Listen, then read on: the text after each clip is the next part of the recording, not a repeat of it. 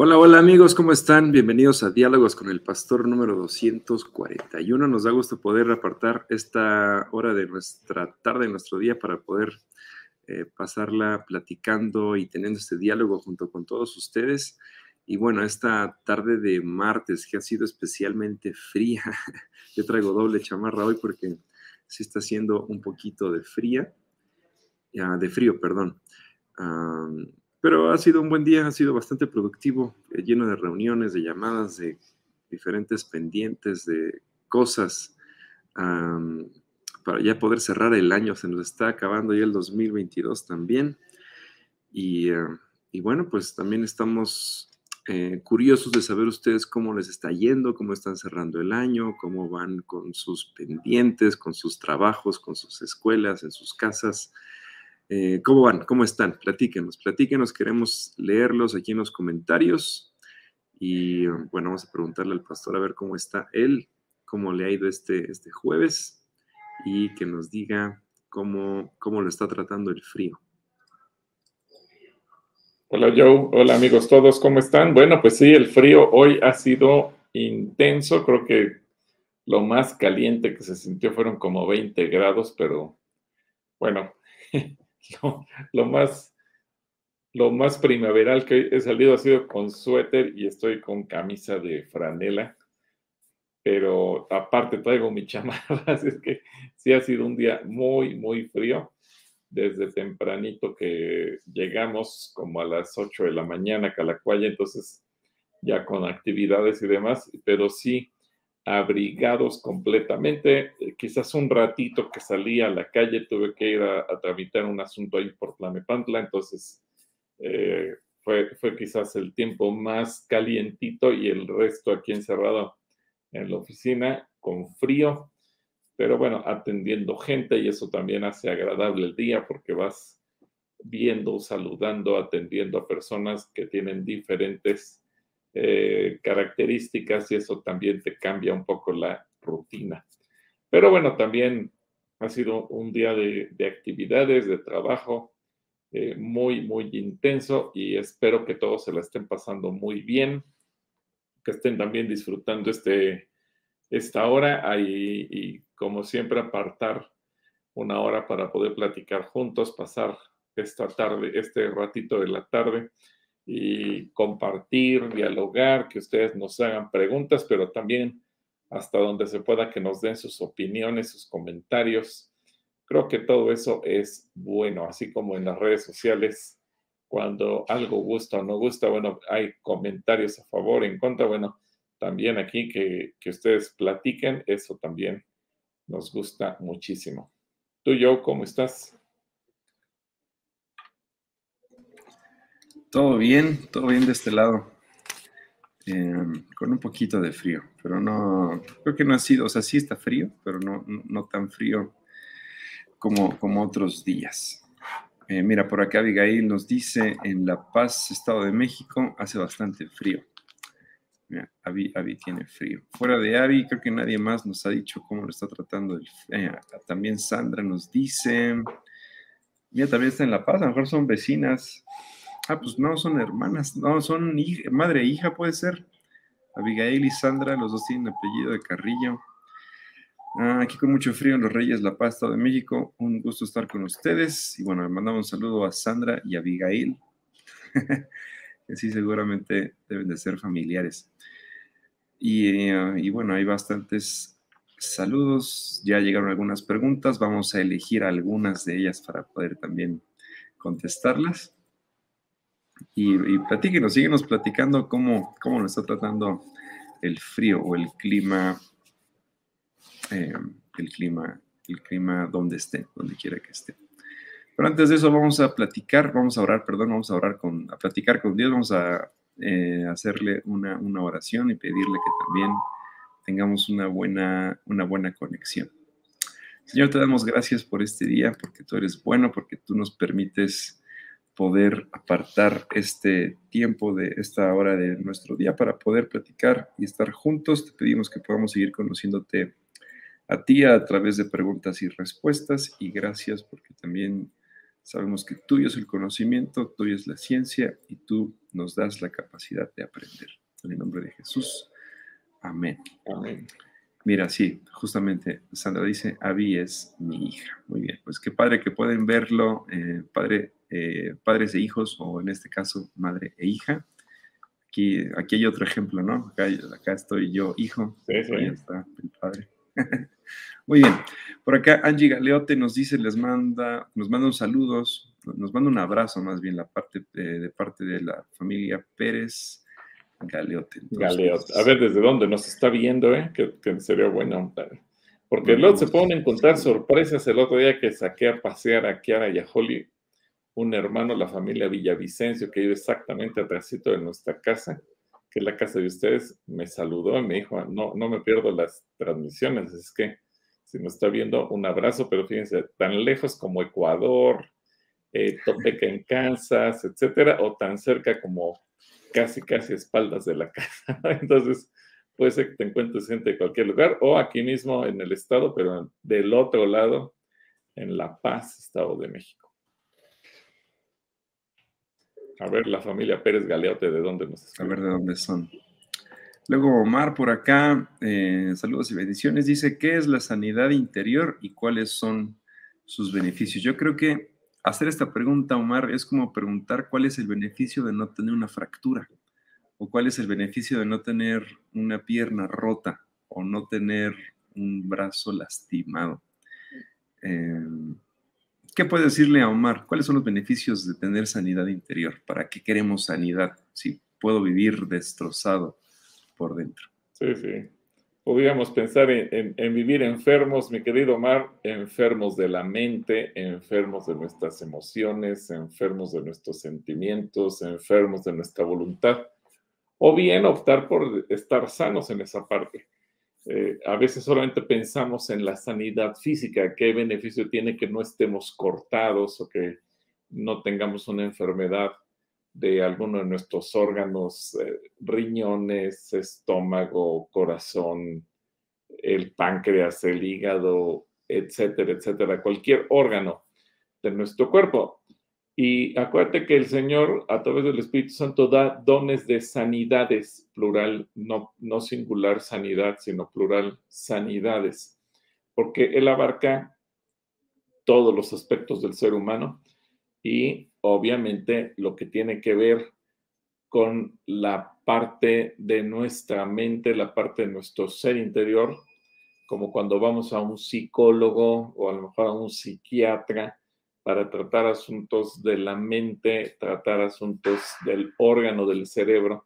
Bueno, pues el Espíritu Santo se encarga también de traer esa sanidad, cualquiera que haya sido la razón por la que se haya enfermado eh, el ser interior. O sea, ha sido por un pecado propio, por un pecado de terceros, porque fuimos heridos, lastimados, ofendidos, humillados, lo que sea, o bien porque le abrimos las puertas al diablo y él se encargó de destruirnos, no importa la causa, el Señor te quiere sanar. Así que, efectivamente, así como si me preguntas cuál es el beneficio de no tener un, un brazo roto, bueno, pues, ¿cuál es el beneficio de tu- tener un corazón sano completamente? Y la sanidad interior se refiere a esa parte interna de nuestro ser, lo que hay dentro de nosotros y que muchas veces no nos percatamos, no le damos importancia. Por cierto, el otro día leía un artículo muy interesante y a lo mejor va a colación como ilustración de que regularmente nos dedicamos a limpiar o a lavar cosas. Y, y ponían el ejemplo, ¿no? Todos, a lo mejor, o la mayor parte de la gente tenemos una lavadora en nuestra casa, pero cada cuando lavas la lavadora para sacarle las pelusas y demás, todos nos bañamos dentro de una regadera, pero cada cuando lavas la regadera. O, y ponen una infinidad de ejemplos de cosas que utilizamos para lavar.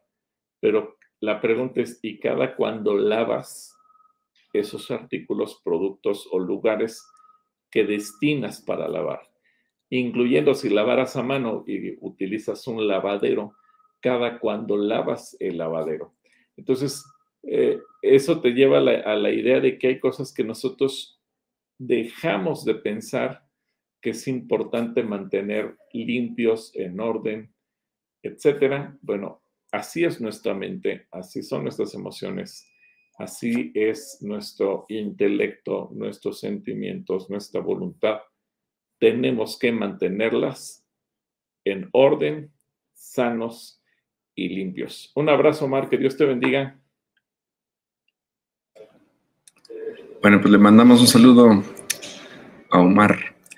Eh, de Yanira, porque Cortés por aquí también nos está saludando. Mónica Morrillo desde Quito, con lluvia. un saludo a mi querida hermana Mónica. Y debe de estar ahora más frío Quito, porque con la lluvia y el frío que hace ahí. un saludo para la hermana Mónica y toda su familia.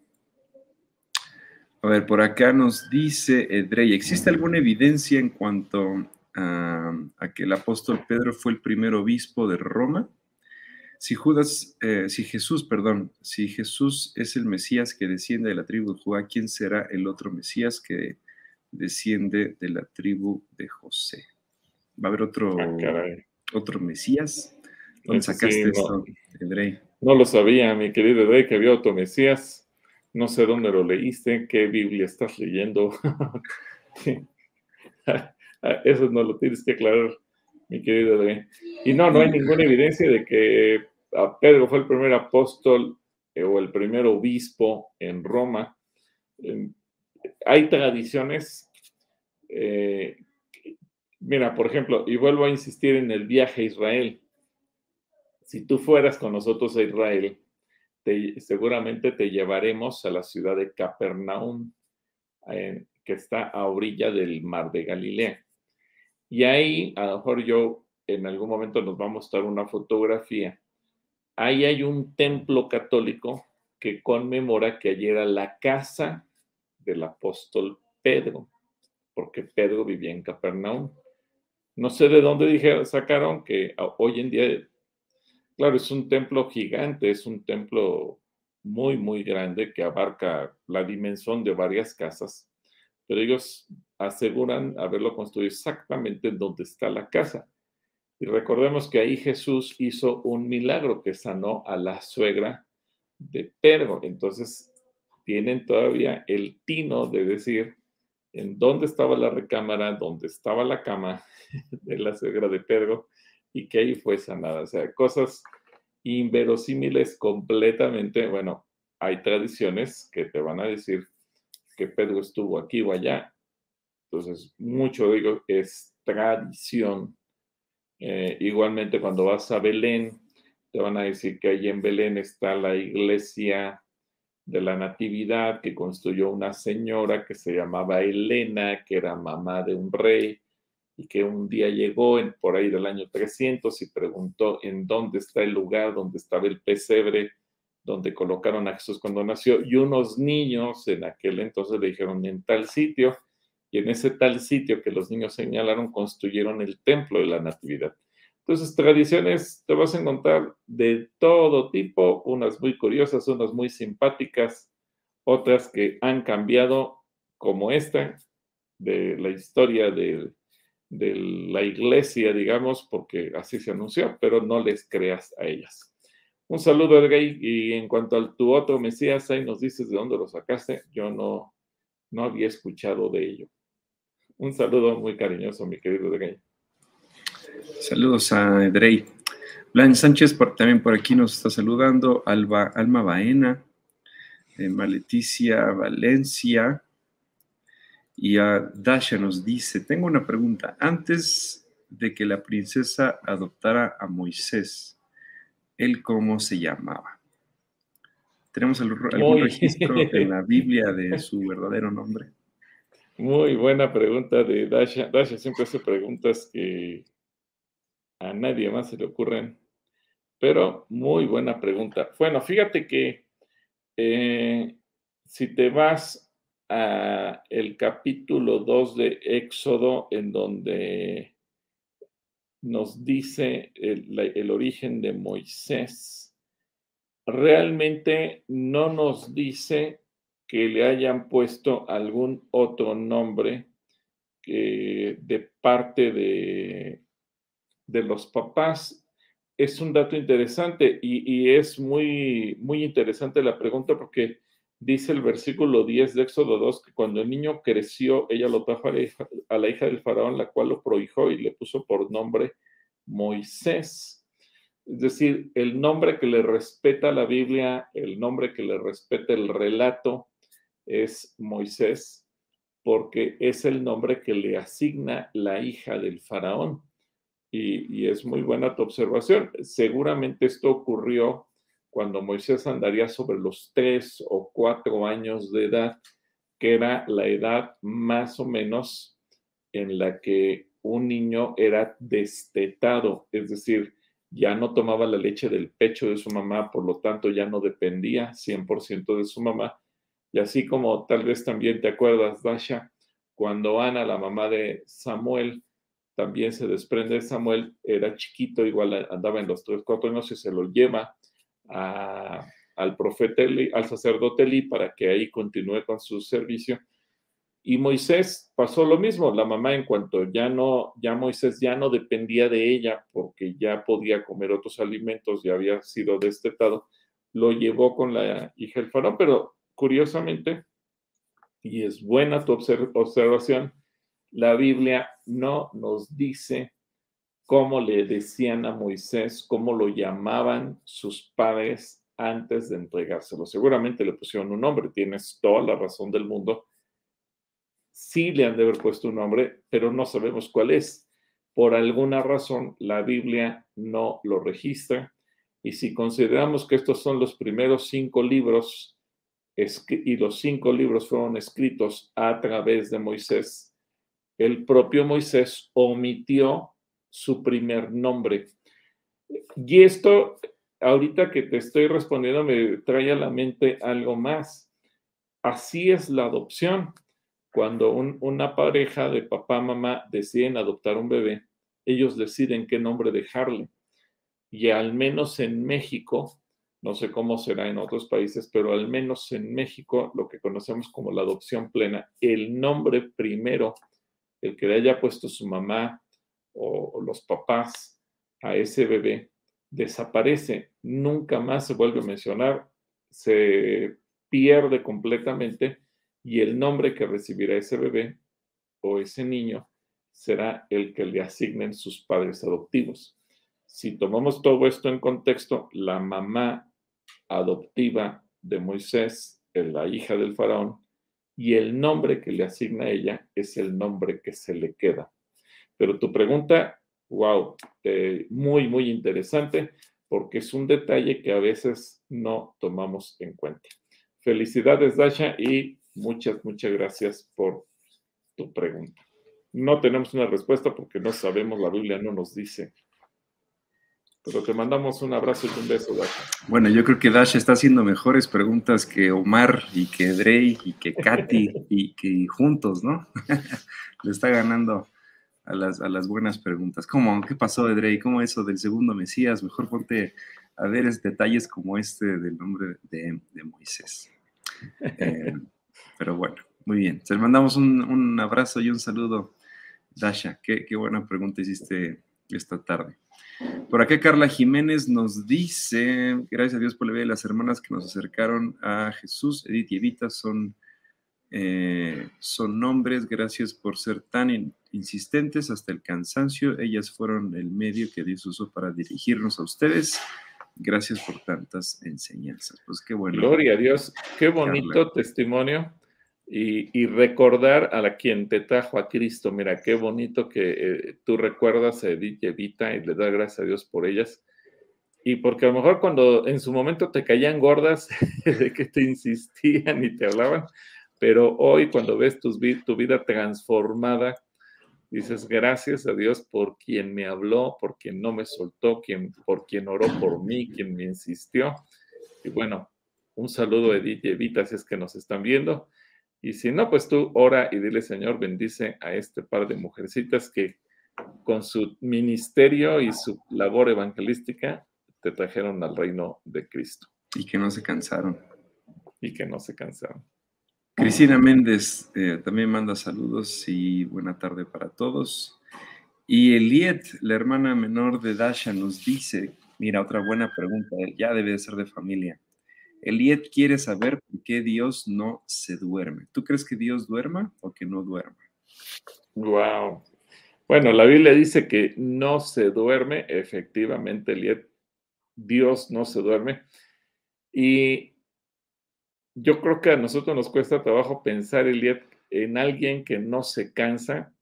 Todos los seres humanos nos cansamos, todos en algún momento nos dormimos, no importa si somos grandes o chiquitos, adultos o niños, jóvenes o viejos, hombres o mujeres, todos nos cansamos y en algún momento nos quedamos dormidos.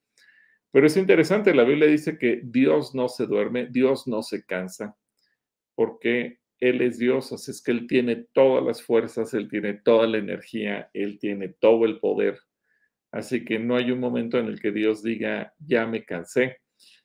Y, fíjate, Eliad, cuando nosotros pensamos, ya es noche, ya es hora de ir a dormir, en otra parte del mundo es de día y Dios sigue atendiendo las necesidades absolutamente de todos. Es una pregunta muy interesante porque si quisiéramos explicar la razón por la que Dios no se cansa, es simplemente porque Él tiene todo el poder y toda la energía. Él no necesita dormir para descansar, Él no necesita dormir para recuperar fuerzas como nos dormimos tú o yo, pero Dios tiene el poder y la energía para irradiar todas las fuerzas que se requieran y poder cuidarnos, poder responder nuestra oración. Si tú horas de noche, si horas de madrugada, si horas de día, Él siempre está despierto. Pero no hay, no hay otra manera en que nosotros podamos entender el simple hecho de que Él es Dios y por lo tanto no se cansa. También te mando un besito y un abrazo muy cariñoso, Eliet. Cuídate mucho. Que Dios te bendiga. Te queremos mucho, Eliet. Y acuérdate que este domingo, este, sí, este domingo tenemos las mini olimpiadas. Sí, ¿eh? aprovechando que tenemos las mini olimpiadas. A ver, platícanos cómo van a estar. Bueno, eh, nos dice Majo Otero que va a haber competencias y además eh, va a ser una forma muy dinámica de enseñar, de recordar y hacer una especie de de repaso de todo lo que se ha estado enseñando en las últimas semanas en la clase bíblica para los niños, pero además va a tener ese ingrediente extra, los Juegos Olímpicos, así es que eh, esperamos a todos los niños y así como Dasha y Eliet, yo animo a todos a que inviten a sus vecinos, que inviten a sus compañeros de escuela, que inviten a sus primitos o a sus amiguitos de la colonia, de donde sea, y tráiganselos para que juntos digan, díganle, te invito a unos Juegos Olímpicos donde vamos a participar todos. No le digas, vamos a la iglesia, dile, vamos a unos Juegos Olímpicos y que se lleven la sorpresa en dónde serán los Juegos Olímpicos. Así que aquí los esperamos a todos. Esperamos, esperamos el siguiente domingo, eh. Y te mandamos también eh, un abrazo muy grande. Deyanira Cortés nos manda saludos. Abigail Carrillo, ya, la habíamos saludado, pero por acá también nos anda saludando. Em, y por acá también nos dice. Eh, Omar dice: ¿Por qué Jacob luchó con Esaú por nacer primero? Esta es una enseñanza que también nos puede llevar mucho tiempo analizarlo y encontrar y poder... Eh, sí, es, es, un tema para desarrollar largo, pero a ver qué te puede contestar el, pastor en unos minutos. Bueno, eh, también es una importante, una pregunta muy interesante que hace el buen Omar y nos habla de que hay una lucha, y eso se lo dijo en Génesis capítulo 25, que dice en el versículo 22 que los hijos luchaban dentro de ella. Eh, no sé qué habrá sentido eh, Rebeca cuando estaba embarazada y qué es lo que habrá pasado, pero es cuando el Señor le dice que dos pueblos estaban luchando por nacer. Y es una enseñanza, como dice yo, muy profunda, porque no solamente se refiere a el nacimiento dentro del vientre de Rebeca de dos bebés, a ver quién de los dos tenía la bendición de nacer primero, sino que hay una lucha, cuál de los dos pueblos es el más fuerte, cuál de los dos pueblos es el que va a gobernar, cuál de los dos pueblos es el que va a ser subyugado, cuál de los dos pueblos es el que va a prevalecer, cuál de los dos pueblos va a ser el fuerte y cuál es el débil. Es decir, va más allá. Y evidentemente, aunque el que nace primero es Esaú, sabemos que quien ganó la batalla finalmente es Jacob. Y aunque muchas veces pensamos que lo hizo a través de trampas, hay que considerar que no solamente fue a través de trampas, sino que también fue su cercanía con Dios, porque a veces le quitamos a Jacob el mérito de que él buscó a Dios, de que cuando tuvo que librar la batalla espiritual, libró la batalla espiritual, cuando tuvo que luchar con el ángel del Señor, luchó con el ángel del Señor, que nunca se dio por vencido. Y lo que a mí más me causa admiración, cuando el ángel del Señor le dijo, suéltame porque ya me tengo que ir, Jacob le dice, no te suelto si no me bendices. Es decir, por sobre todas las cosas, él buscó, amó y luchó por la bendición, cosa que Esaú no hizo. E, e, Esaú se conformó a sus propios recursos, a sus propias fuerzas. A mí me da la impresión de que a veces hemos analizado excesivamente a Jacob como el malo, el tramposo, el mentiroso, el etcétera, etcétera. Y nos hemos olvidado también de ver la parte de Esaú, quizás un, hombre con una desfachatez, un hombre que no le daba importancia a nada, un hombre que no valoraba nada, no valoró la bendición, no valoró el, trabajo, no valoró la primogenitura, no, valoró nada. Él sintió feo cuando, cuando su padre le dijo, ya le di la bendición a tu hermano, y dice, ¿y qué no hay una bendición para mí también? Pero fuera de eso, Esaú nunca se preocupó por ello. Creo que ahí podemos ver la lucha superficial y la lucha profunda.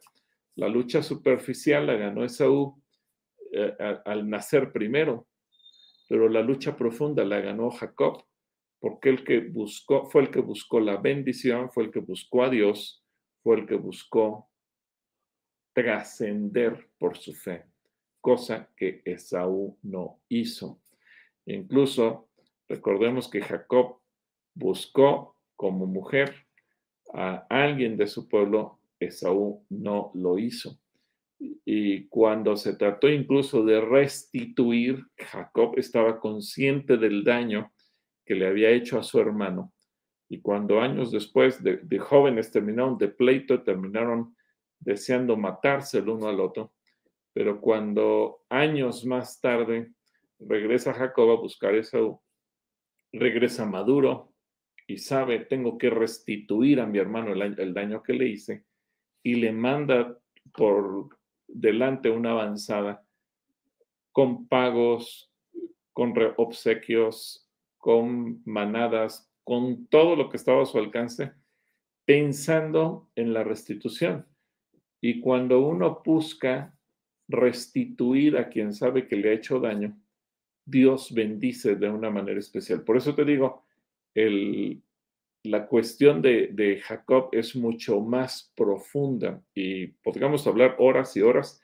Una pregunta muy interesante, Omar, eh, porque hay que analizar no solamente lo superficial que ocurrió en el vientre, sino lo profundo que ocurrió más allá a lo largo de la vida y que obviamente al día de hoy sabemos dónde están los descendientes de Jacob a través del pueblo de Israel, pero del pueblo de Esaú, después de el pueblo que se fue a vivir a la zona sur de Jordania y la mezcla con los nabateos, etcétera, etcétera, nunca más volvimos a saber qué pasó con ellos. Dios te bendiga, mi querido Omar. Un abrazo también hasta donde andes, no sé si en Querétaro o aquí en México, pero buena, buena pregunta. Ahorita estaba, me encontré unas fotos de justamente en Jordania. Tenemos un amigo, Eric, ¿verdad? Eh, que le gusta mucho McDonald's y me encontré unas fotos de cuando visitamos Amán, en Jordania, ahorita hablaste de Jordania, y el menú tan distinto que es de, de un menú de un simple McDonald's, algo normal para los, jordanos, para nosotros algo muy extraño. Entonces, ahorita, ahorita me, me llamó la atención eso que hablaste de Jordania. Muy bien. Por acá, Abigail nos dice una pregunta del martes acerca de cubrirnos con la sangre de Jesús. Si en la iglesia en la que nos reunimos así se enseñó a orar, eh, ¿qué es lo que podemos hacer en este caso? Bueno, no podemos hablar nada acerca de otras iglesias porque no nos corresponde, pero, pero tú simplemente puedes pedir por la protección, ¿no? Puedo orar allá por la protección no tanto por la sangre, sino que simplemente Dios te proteja eh, en tus caminos, a donde quiera que vayas, en tu salida, en tu entrada, pero, pero no cubrirte como tal, porque eso, es, eso no aparece en la Biblia. ¿Cómo le aconsejas tú, a Abigail, poder orar por protección? Mira, Abby, tú simplemente ora conforme en tu, en tu, corazón te das cuenta, conforme lo que lees en la Biblia, conforme lo que tú tienes en tu entendimiento.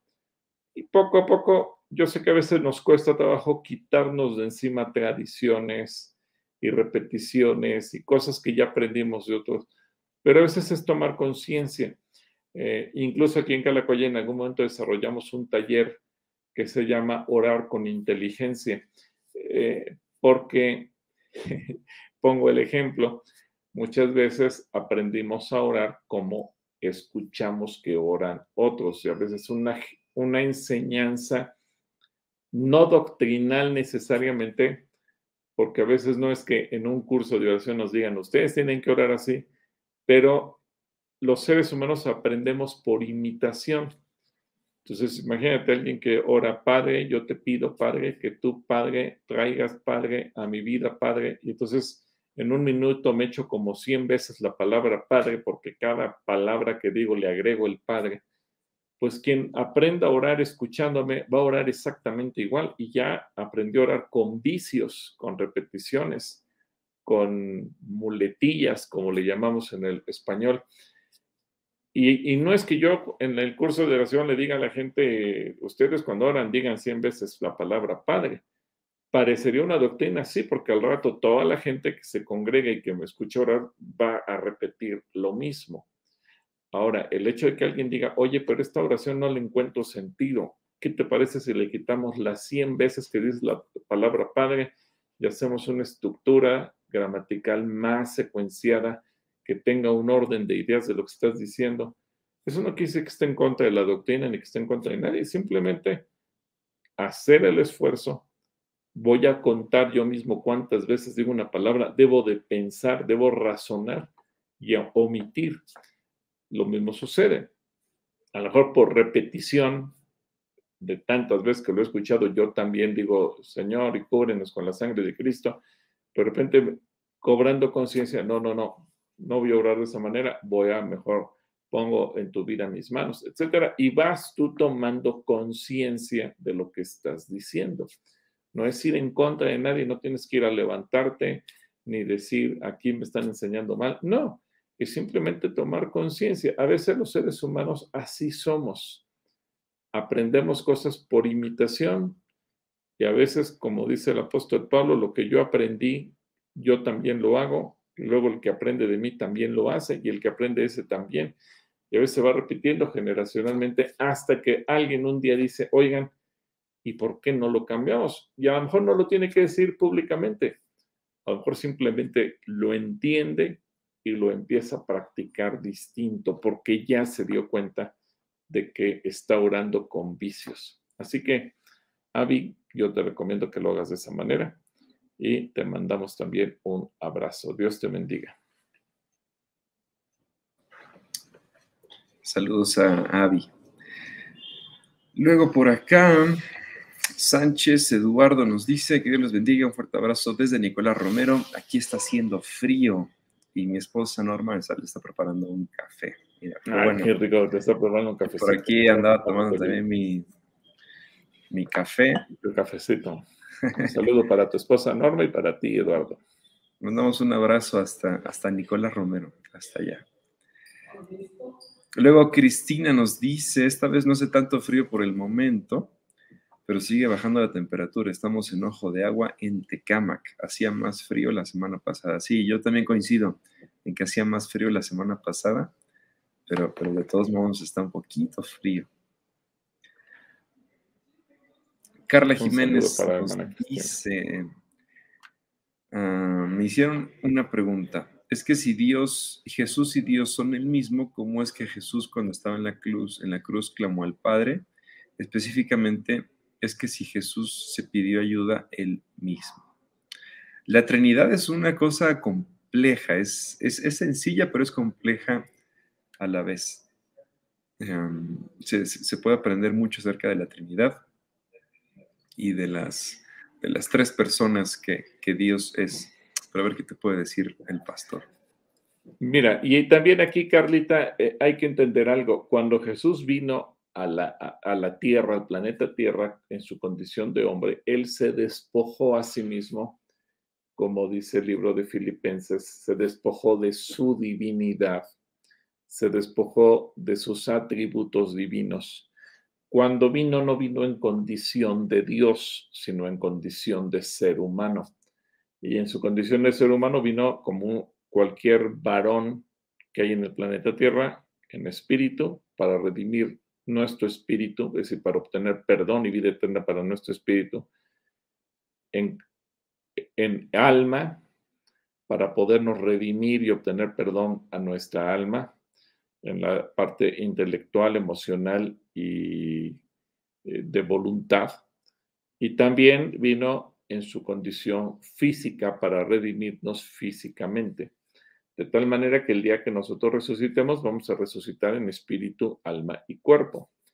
Así que cuando Jesús vino a la tierra y exactamente en el momento en que Él está en la cruz, Él no está como Dios. No es que los romanos o los judíos mataron a Dios.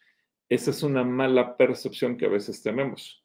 Por eso es que históricamente eh, la Iglesia Católica ha odiado a los judíos, porque dicen es que los judíos mataron a Dios. No, nadie mató a Dios porque Jesús en ese momento vino en su condición humana.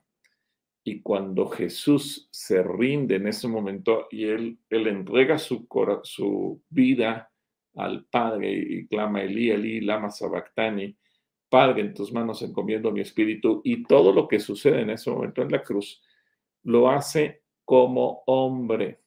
Después el padre dice, Él es mi hijo amado. Acuérdate que eso lo dijo desde que se bautizó, lo dijo en la transfiguración. Y después lo reafirma cuando dice que lo resucitó y le dio un lugar de honor, como nadie más lo puede tener. Entonces, cuando, cuando Jesús resucita y es glorificado y le dice a, sus, a los discípulos, no me toquen porque todavía no he sido glorificado hasta este momento Él ha resucitado como hombre, como vamos a resucitar todos los hombres eh, en el día del juicio final, los que hayamos dormido en Cristo. Pero cuando Él es glorificado es cuando Él recupera su, su condición divina. Digamos que hay un paréntesis en la historia de Jesús, un paréntesis donde Él deja de ser Dios y donde Él recupera su divinidad. Pero Jesús en ese momento se despojó de todo. No vino, repito, a salvarnos en condición divina. Eh, y por una razón muy sencilla, porque Él vino a enseñarnos a vivir y no es que Dios le enseñó al hombre a vivir, es Jesús hombre el que vino a enseñarnos a vivir. Por eso dice eh, Timoteo que solo hay un solo mediador entre Dios y los hombres, Jesucristo hombre, y aclara Jesucristo hombre porque es el mediador. Por eso es que Jesús eh, tiene las facultades para enseñarnos a orar porque es hombre. Por eso Jesús dice, las obras que yo hago las harán también ustedes y aún mayores. Y no viene a decirnos, las obras que yo hago las hago como Dios. Él nos viene a decir, las obras que yo hago las hago como hombre para que ustedes también las hagan. Así que eh, Jesús viene a enseñarnos a, a vencer la tentación no como Dios, sino como hombre. Así que Jesús viene en condición humana a redimir a la humanidad. Así que en ese momento no se pidió ayuda a sí mismo. Él renunció a su divinidad para poder clamar al Padre como lo haría cualquier ser humano. Dios no tiene angustia de muerte. Jesús dijo, yo tengo angustia de muerte. Así que eso nos deja ver, eh, sé que es difícil, como dice yo, por cuanto es el tema de la Trinidad, pero es, es apasionante cuando tú te das cuenta todo lo que estuvo dispuesto a hacer Jesús por amor a ti y por amor a mí. Así que espero que esta, esta respuesta te ayude, Carlita. Danos tu opinión si, si crees que te responde tu duda. Que Dios te bendiga. Gilberto Díaz por aquí también nos saluda desde la caseta 1. Entonces le mandamos un Ah, saludo. un saludo, un saludo al tocayo. Sí, cómo no. Ah, También anda por allá Otoño López Practicando su inglés. Practicando su inglés y Víctor Pablo Rojas. eh, Oye, que nos mande su, por privado su teléfono, el joven Víctor Pablo Rojas, ¿no? no sé si, si sigue conectado, sí, conectado, sí, nos gustaría platicar con él porque vive en una ciudad que vamos a visitar dentro de muy poquito. Pero bueno, si Víctor sigue conectado, que nos, que nos escriba, que nos escriba. Por acá también está Silvia Fiasco, Natalia Sitle, Ofelia Palomino. Ah, Angie nos dice, nuestra casa está a 10 minutos de Santa Fe. Por cierto, me ayuden a orar para que el Señor me permita encontrar una casita cerca de Calacuaya.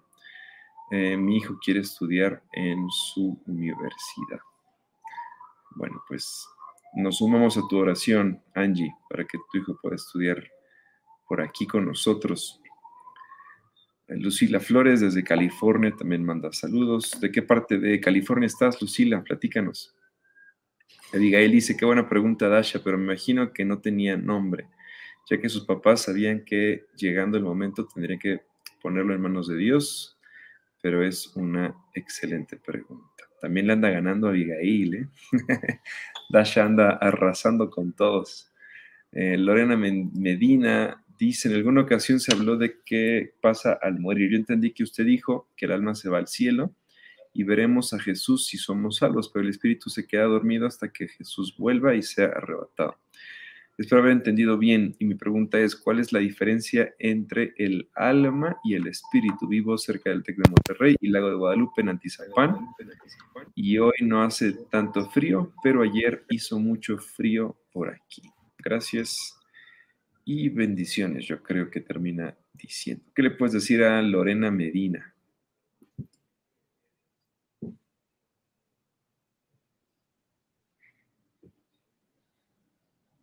A ver, déjame revisar. Básicamente la pregunta es, ¿cuál es la diferencia entre el alma y el espíritu? Ah, ok, sí. Pero es que en ese momento se me había ido el audio. A ver, el, el espíritu es la parte que se va con Dios, es la parte que nos conecta a los seres humanos con Dios, es la parte sensible a la presencia de Dios. Y el alma es la parte meramente humana, donde está nuestro intelecto, donde está nuestra voluntad, donde están nuestras emociones. Eh, el alma, el día, el día, que nosotros partimos con el Señor, es el alma queda dormida. Y mira, eh, es sencillo, cuando tú te duermes en la noche, voy a suponer que tú te dormiste a las 11 de la noche y te despertaste al otro día a las 7 de la mañana. Han pasado 8 horas. En esas ocho horas pasaron mil cosas, pero tú no te diste cuenta de nada.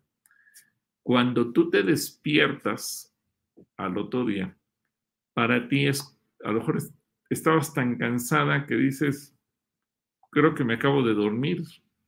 Tú piensas que apenas tienes un minuto, dos minutos de verte dormida y despiertas y te das cuenta que no, ha pasado un minuto ni dos, sino que han pasado ocho horas porque tu alma estaba dormida. En eso entonces se desconecta tu alma de tu cuerpo en cierta forma. Por eso es que a lo mejor nos pasa una locomotora encima y no nos damos cuenta, a lo mejor tembló y no nos dimos cuenta, a lo mejor pasó una ambulancia, un camión de bomberos junto a nuestra casa hizo mucho ruido y no nos dimos cuenta, a lo mejor tocaron la puerta y no nos dimos cuenta, a lo mejor sonó el teléfono y no nos dimos cuenta, porque nuestra alma está desconectada del cuerpo. No estamos muertos, pero nuestro está desconectado, el sueño es tan profundo que no te diste cuenta. Bueno, el día que nos vayamos a la eternidad va a pasar algo así. Y yo te aseguro que los que murieron en el primer siglo, aunque han pasado 20 siglos o 21 siglos, y yo no sé cuándo vaya a venir el Señor, pero el día que venga, no importa si llevamos un año de haber muerto o llevan dos mil años de haber muerto, todos nos vamos a despertar con la misma sensación. Esto acaba de pasar.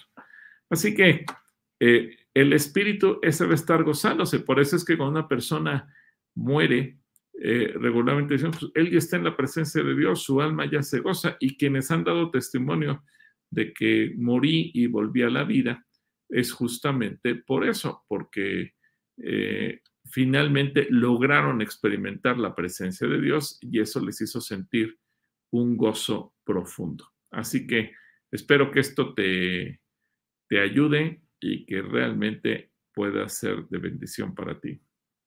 Dios te bendiga. Manuel Súa desde Cotitlán Izcalli nos está mandando saludos. Eh, Mary Sánchez nos dice, sé que Dios ha preparado un propósito para cada uno de nosotros y sé que Dios ha puesto en cada uno el libre albedrío. Sé que nuestras decisiones por ese libre albedrío nos pueden dejar, alejar o acercar eh, cada día a ese propósito. Y aunque estamos por nuestras decisiones muy alejados de ese propósito, Dios puede usar aún nuestras dificultades para volvernos a ese propósito siempre y cuando busquemos y clamemos. Pero Ale, uy, no se alcanza a leer. a lo mejor nos puede hacer un resumen de tu pregunta, Mari, y la podemos leer porque no la terminamos. Eh, no me sale completa, me sale hasta entre en un. Entonces, Haznos un resumen, Mari, y con mucho gusto te contestamos. A ver, por acá. Hoy, hoy están escribiendo mucho. Dice Sandra, cuando José comenzó a alimentar al pueblo de Egipto y los alrededores, dice la Biblia que se acabó el dinero eh, con que compraban el alimento y les pidió los ganados y sus animales y sus tierras sucesivamente hasta que se ofrecieron ellos mismos como siervos del faraón a cambio de comida. En su opinión, pastor, ¿no sobrepasó un poco los límites José? Es una pregunta muy interesante, pero puesta de vista desde las... Eh, cómo la Biblia nos enseña acerca de finanzas, de negocios, de negociar y demás, aquí podemos ver mucha sabiduría de parte de José. Pero ¿qué puedes pensar tú? Eh, ¿Rayó en lo que ya no es ético? O era, era algo permitido? Bueno, eh, pudiera pensarse eso, pero ver, aquí hay dos cosas. Primero, para nuestros amigos contadores públicos, yo no sé cuántos contadores nos están viendo, si están viendo a alguien que es contador o se dedica a cuestiones fiscales, que nos mande un mensajito y nos diga, aquí estoy yo. El primer registro histórico en la historia del mundo del impuesto, de cobro de impuestos por parte de un gobierno con el propósito no solo de alimentar al rey, sino de retroalimentar al pueblo, es decir, yo gobierno, capto impuestos que le cobro al pueblo y luego se lo devuelvo al pueblo de alguna o de otra manera, nace con José. O sea, ahí te das cuenta de que José es un hombre extraordinariamente brillante, tenía la sabiduría de Dios. Por eso cuando él le dijo a Faraón, si quieres salvar al pueblo, tienes que hacer esto, y le presenta un plan, y, le dice, búscate un hombre sabio que lo sepa hacer. El faraón dijo, a ah, caray, ¿ya que me voy a encontrar más sabio que a ti? O sea, a, faraón le pareció un plan extraordinario desde que lo escuchó y dijo, pues el mejor que lo puede hacer eres tú mismo. Ahora, segundo, no hubo un abuso de él porque él planteó el plan desde un principio. Y él dijo, vienen siete años de riqueza y siete años de pobreza o de escasez. Ahora, esto era de dominio público, tan de dominio público que la gente estaba enterada y por eso es que se le empezó a cobrar el impuesto. Pero ahí habla, como decía yo ahorita, ¿Cómo reaccionamos nosotros? Y esto es una lección para todos. Cuando tenemos años de bonanza y nos va bien. Eh, yo sé que hay contadores públicos y administradores en una empresa que dicen, bueno, yo tengo que ir haciendo reservas y estas reservas me van a ayudar a cubrir gastos en los meses que posiblemente no me vaya tan bien. Estas reservas me van a ayudar a pagar aguinaldos a fin de año. Estas reservas me van a ayudar a pagar vacaciones cuando los empleados se van de vacaciones. Estas reservas me van a ayudar a pagar impuestos. Estas reservas me van a ayudar a lo que sea, incluso previendo momentos críticos. Pero muchas veces los seres humanos cuando nos va bien, nos vamos tanto a la algarabía que lo que menos pensamos es en hacer reservas, en hacer provisiones, en, en prepararnos para el futuro. Por ejemplo, los mexicanos pocas veces pensamos en ello y pocas veces decimos, voy a comprar un seguro, porque decimos, no, no, no, eso está en contra de la fe. Pero José nos enseña que él, a pesar de que tiene fe en Dios, sabe hacer una eh, previsión hacia el futuro y una provisión económica, y por eso es que él almacena los granos. La pregunta es, ¿y por qué el pueblo no hizo su propia provisión? ¿Por qué el pueblo no ahorró para los momentos eh, críticos? Todo el pueblo de Egipto disfrutó la bonanza, todo el pueblo disfrutó la riqueza, pero a nadie se le ocurrió hacer una provisión. Las reglas estaban puestas sobre la mesa, como cuando vas a empezar un juego. Imagínate que vas a empezar a jugar Monopoly, un juego de mesa, el que tú gustes. Estas son las reglas del juego. Todo mundo las sabía, pero no todo mundo las acató. Así que al final todos terminaron empobrecidos. Y uno podría pensar, entonces José eh, abusó. No, porque si José no hubiera actuado de esa manera, todos hubieran muerto. Al final de cuentas, eh, lo que resalta a Dios es lo que hizo José y cómo él actúa para salvar al pueblo. No nos relata qué pasó después con los egipcios, cómo es que volvieron a recuperar su tierra. Seguramente hubo otros años de bonanza y volvieron poco a poco a recomprar lo que ya le habían vendido al faraón. Pero al final de cuentas era parte de un plan en donde Dios les advirtió lo que iba a ocurrir. José anunció la estrategia. Cualquiera pudo haber dicho, oye, si va a pasar eso, pues yo creo que yo también voy a hacer mi propia reserva. Pero nadie lo hizo. Todos lo pasaron por alto. Todos pensaron como pensamos muchas veces los mexicanos. Ah, pero eso a nosotros no nos va a alcanzar. Eso a nosotros no nos puede pasar, eso a nosotros no nos va a afectar, eso a mí no, porque yo soy muy creyente. O sea, cualquier excusa es buena para no hacer lo que tengo que hacer. Y al final de cuentas, eso fue justamente lo que ocurrió con los egipcios. Así que no, no hubo, no hubo extralímites de José. Superficialmente podría parecer, pero ya que lo analizas, analizas con profundidad, dices, no, José realmente hizo lo que tenía que hacer y salvó al pueblo cuál era su mandato. Si él no lo hubiera hecho, hubiera llevado a la quiebra a todos.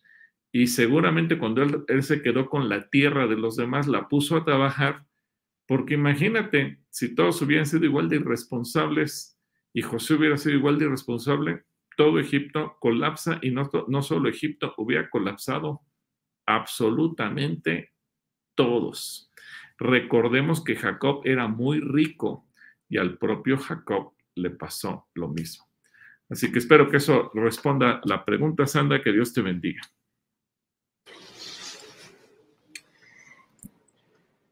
Angie Galeote por acá también dice está que su hijo está empezando la secundaria, pero quiere estudiar en Seúl cuando llegue a la universidad. Ah, qué padre. De Yanira Cortés nos dice, si Moisés llegó a los tres cuatro años porque la hija del faraón lo envió con su mamá biológica para amamantarlo. Bueno, esa pregunta se contesta leyendo con detenimiento la misma lectura y ahí fue astucia de, um, de la sirvienta que aconsejó que conocía a alguien, ¿verdad?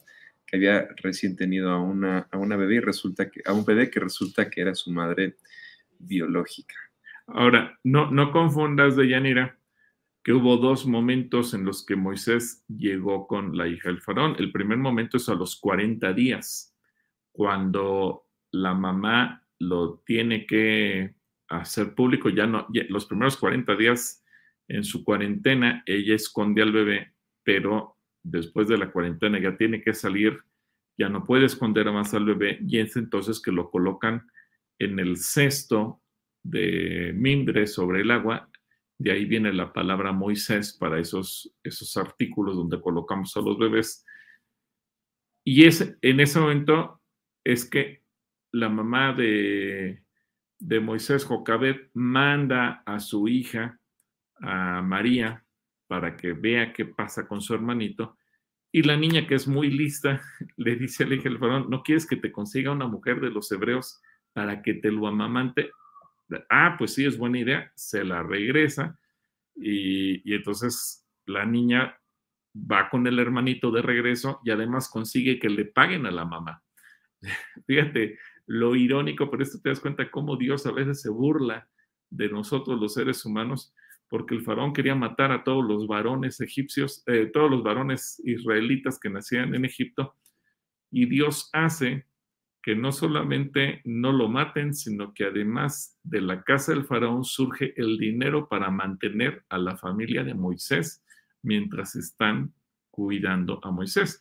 Esos tres o cuatro años es que él es amamantado y regresa por segunda vez a la casa del faraón. Eh, son dos momentos diferentes de Yanira para que no pierdas de vista eso.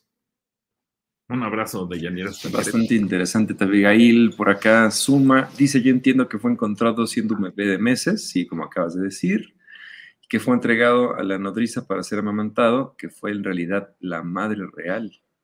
Fue, fue la madre biológica, a eso me refiero. Entiendo que a los tres o cuatro años fue cuando regresó al palacio, pues ya había sido destetado y estaba listo para ser educado como príncipe. Muy bien, Abigail. Perfecto. Nota 10.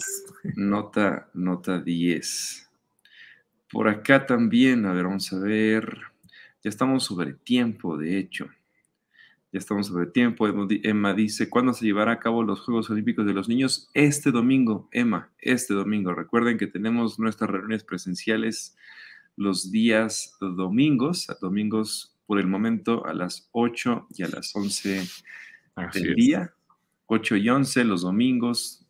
Y este domingo tendremos nuestra, nuestros mini, mini olimpiadas para niños de 5 a 11 años. Entonces, por acá, por acá los esperamos.